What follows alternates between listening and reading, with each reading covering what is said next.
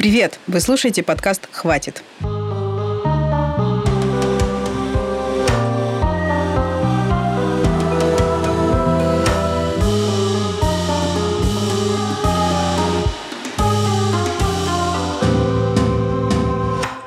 Этот подкаст выходит при финансовой и моральной поддержке Европейского Союза. Подкаст «Хватит» основан на одноименном документальном сериале, который можно посмотреть в любой момент на start.ru. Меня зовут Настя Красильникова. Неделю назад мы говорили про насилие в родах с теми женщинами, которым довелось его пережить, и с врачом-акушером-гинекологом, который работает в московском роддоме. Сегодня мы продолжим обсуждать эту тему с другой стороны. Я буду говорить с Дарьей Уткиной. Она клинический психолог и доула – Доула – это не медицинский помощник в родах. Она не акушерка и не врач. Скорее, партнер, тот человек, который на протяжении всего процесса будет заботиться о роженице и будет на ее стороне. Еще Даша в качестве клинического психолога помогает многим женщинам пережить опыт травматичных родов.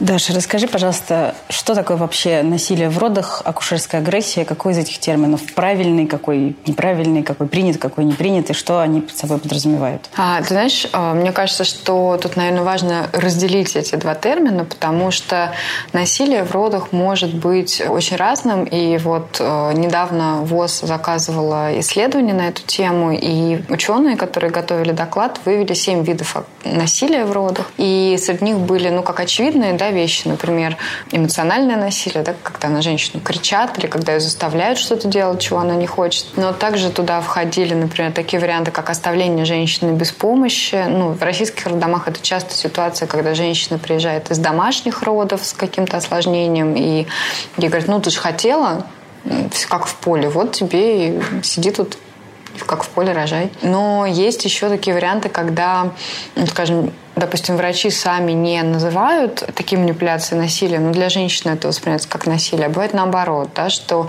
женщины могут воспринимать какую-то медицинскую манипуляцию как норму, в то же время врачи могут знать, что это, ну, в общем-то, там какая-то такая вещь совершенно не обязательно. Ну, классический вариант с клизмой и бритьем. И есть термин акушерская агрессия. Да, об этом говорит профессор Родзинский. У него есть даже такая книжка с одноименным названием. И он пишет там не только о ну, каком-то вот эмоциональном да, формате насилия. Во многом он пишет о том, что а, есть очень много, ну, скажем, со стороны современных медиков процедур, которые необоснованно применяются. Да, и акушерская агрессия – это вот когда высока вероятность э, возникновения ятрогении, заболевания вследствие лечения ну, когда тебя так полечили, что потом нужно после этого еще лечиться.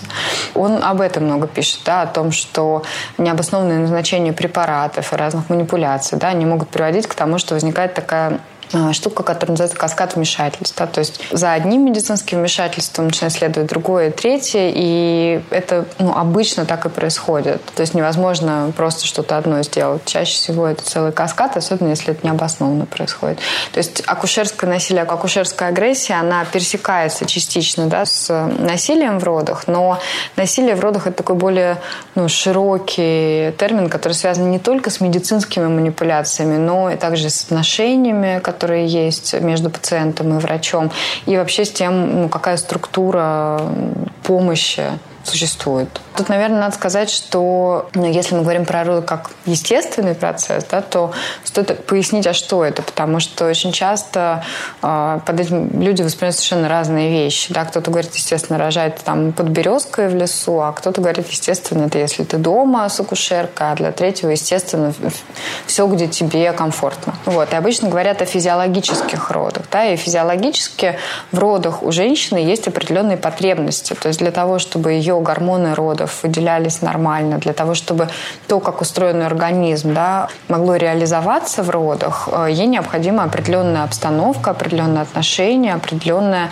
самочувствие. Да, и это не только про тело, это и про эмоции, да, про то, что ей спокойно, безопасно, а с ней рядом есть близкие поддерживающие люди, э, медики, которые ей помогают, да, взаимодействуют с ней на равных, и ну, есть там всякие форматы где можно приглушить свет, да, где есть приватность, и это все не какие-то вишенки на торте, да, а это условия, в которых основной гормон родов, окситоцин, лучше всего вырабатывается. Если мы перенесемся в стандартный российский роддом, то мы поймем, что, конечно, ну, едва ли, да, каждой женщине доступно ну, хотя бы ситуация, где ее физиологические потребности в родах э, уважаются и э, им находится место. Вот, поэтому, да, получается, что чаще всего женщина оказывается в ситуации, где даже если ну, она нормально рожает, от нее требуется такой еще сверхспособность нормально рожать даже в условиях, где много незнакомых людей, ей нужно очень сильно выпадать из своего такого состояния измененного сознания, да, в то, чтобы там ответить на вопросы заполнить карту, сделать клизму, сделать бритье, из приемного пойти в родбокс, а во многих роддомах пойти в предродовую, побыть там еще с какой-то незнакомой женщиной, потом пойти в родильный бокс, рожать в позе, которую уже даже ВОЗ не рекомендует, да, на рахмановской кровати. Понятно, что в больших городах сейчас идет все-таки процесс да, изменения э, пространства роддома, но все еще очень часто женщины рожают именно так. И, конечно, здесь очень сложно говорить о ну, какой-то физиологии родов, да, потому что надо быть супер сверхженщиной, чтобы в таких условиях, где все твои потребности не то что не уважаются, а много факторов, которые наоборот против твоего тела, быть с таким телом, который берет и рожает. Я все еще пытаюсь понять, почему же именно в акушерстве происходят такие вещи? Почему именно в роддомах женщины сталкиваются с обесцениванием и с агрессией? Вы уже знаете, что я пристаю с этим вопросом ко всем, кто имеет отношение к сфере родовспоможения. И кажется, наш с Дашей разговор дает первый аргументированный ответ на вопрос, почему именно в роддомах унижение пациенток – систематическое явление. Есть какой-то конкретный, понятный ответ на вопрос, почему незнакомые люди, одни взрослые люди к другим взрослым людям обращаются на «ты», и почему это практически в 100% случаев происходит в роддомах? Нет, одного ответа у меня нет. Есть какие-то предположения? Ну, ты уже знаешь, что мне очень а, близка концепция Робби Дэвис Плойд, антрополога американского, и Екатерины Белоусовой, фольклориста российского, которые исследовали роды как обряд инициации, современные роды в роддоме, больнице, как э, ситуацию, где очень много для антрополога и фольклориста возможностей для наблюдения за вот такими ритуалами, которые маскируются под медицинские вмешательства или там, необходимые медицинские процедуры, но на самом деле не имеют никакого научного подтверждения и объяснения. И вот Екатерина Белоусова, она как раз изучала роддома российские, и ее гипотеза, что так вышло, что медицинские работники фактически приняли на себя роль вот этих вот э, таких повитух, которые инициируют женщину да, в новую роль материнства. И во многих обрядах инициации, особенно мужской инициации, было вот раздеться, надеть ритуальную одежду, что-нибудь там обрить, помыться, потом лишиться всех своих социальных статусов, да, там снимите кольца, сотрите маникюр, э, распустите волосы, пусть у вас не будет макияжа, то есть совершенно непонятно, понятно, да, там, кто я. Я там, я Даша, которая, там, не знаю, живет в Москве, работает психологом, или я Настя, которая журналист, или вот мы все одинаковые. И в этом контексте, да, обращение на «ты» может быть как раз вот одним из таких проявлений ну, снижения статуса, да, инициируемо. Ты теперь не, вот, не вы, уважаемая, как это там женщина, да, а вот ну, ты, роженица, вот сейчас пройдешь этот обряд, и вернешь себе снова, да, к выписке одежду, макияж, и маникюр кольца. Вот мне ближе всего такое объяснение. И надо полагать, поэтому уже роженицам хамят и их унижают. Но мне тоже очень близко это объяснение, потому что, с одной стороны, да, мы можем много думать про то, что люди работают 24 э, часа, да, и это, ну, просто очень тяжело. Работают в условиях, где им нужно огромное количество бюрократических всяких штук выполнять, да, работают в ситуации, где, а, с одной стороны, все время женщины на них могут пожаловаться, с другой стороны, их начальство, да, там от главврача до департамента э, здравоохранения, Минздрава и всех остальных, да, тоже их сжимают в тисках, и вроде как это очень стрессовая работа, да, и тяжело и прочее. Но часто, например, моих коллег, которые учатся на акушерок уже в зрелом возрасте, а, их удивляло, что когда они приходят на практику в роддом, как акушерки акушерского училища, их акушерки роддома опытные ну, как бы учат не подходить к женщинам. То есть они буквально говорят, оставь ее, пусть она сама, не трогай, да, и вот это их обычно поражает, потому что, ну вот же, вот мы сидим, мы пьем чай, Вот у меня есть время, чтобы ей помочь. Почему этого не происходит, да? И мне кажется, что здесь вот как раз это такая история с инициацией, да, она очень понятная. А с другой стороны, опять это такой, ну, как бы здоровье сберегающий механизм для профессионала, потому что, а, ну, сейчас ты будешь помогать вот этой женщине, а приедет там еще несколько. И они тоже будут хотеть такой поддержки. Или ты один раз этой женщине поможешь, да, и что дальше будет? Она будет просить об этой помощи, она будет громче стонать, она будет требовать, она будет ругаться, да, у тебя будут в родблоке проблемы. А так, если они вот, ну, как с детьми, да, такая, ну, не отвечаешь на плач, и ребенок научается через какое-то время, что ну, не надо рассчитывать, что тут родители придут и тебя утешат. Он сам себя успокаивать начинает. И женщины в родах вот так же. А, интересно. И женщины в родах страдают женщины по большинству да, рожают одни, без поддержки. От этого они страдают еще больше, потому что в родах очень много страданий не только, не столько физических, столько вот это еще не беспомощности, непонимание, что происходит, паники, одиночество, да, когда это закончится, я умираю. И здорово, когда есть кто-то рядом, с кем можно вот это все разделить. И э, очень часто запрос женщин да, к персоналу медицинскому, он именно вот об этом. Побудь со мной рядом, раздели со мной мое страдание. Но это не их э, функция.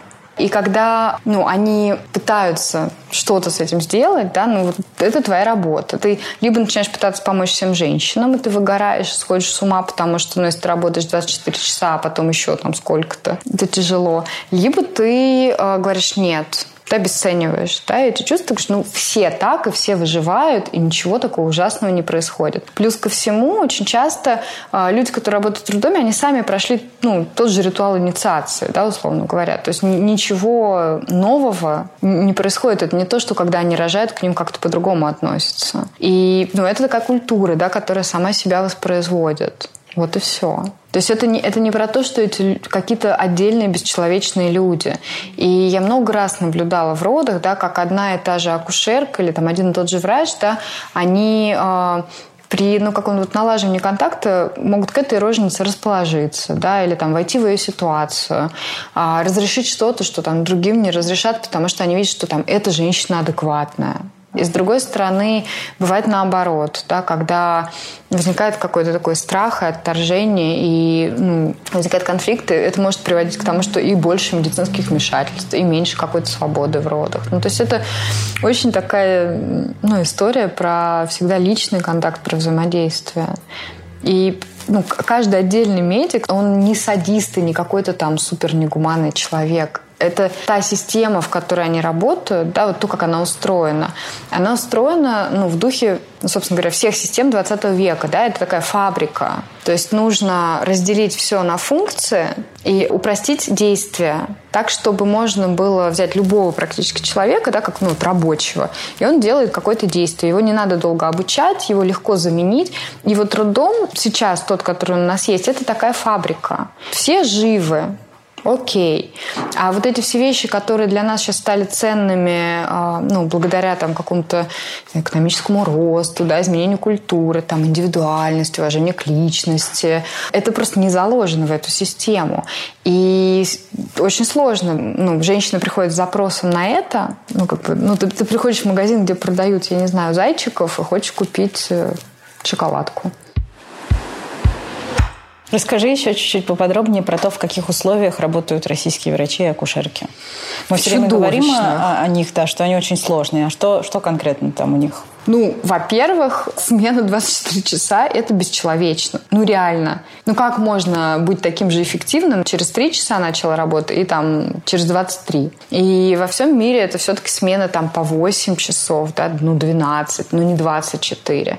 И там, где сильные профсоюзы, это очень жестко регламентируется, да, то есть это не только определенное количество часов в смене, но это определенная там частота этих смен, да, так, чтобы человек мог отдохнуть. Он не может, ну, там, там брать 108-часовых смен в месяц, условно говоря. А как работают э, врачи, акушерки? Ну, то акушерки это смена, да, она может работать там сутки через трое, например. Если она акушерка в московском роддоме, который предлагает еще услугу индивидуальной акушерки из роддома, то она еще и приезжает на контрактные роды. То есть это ситуация, в которой на самом деле и врач, и акушерка могут э, там трое суток не выходить из роддома. Но это нормально. Понятно, что ну, там у творческих людей, да, наверное, бывает, что там режиссер монтажа не выходит из своей монтажки там неделю. Но это какие-то разовые штуки. Он так не живет все время.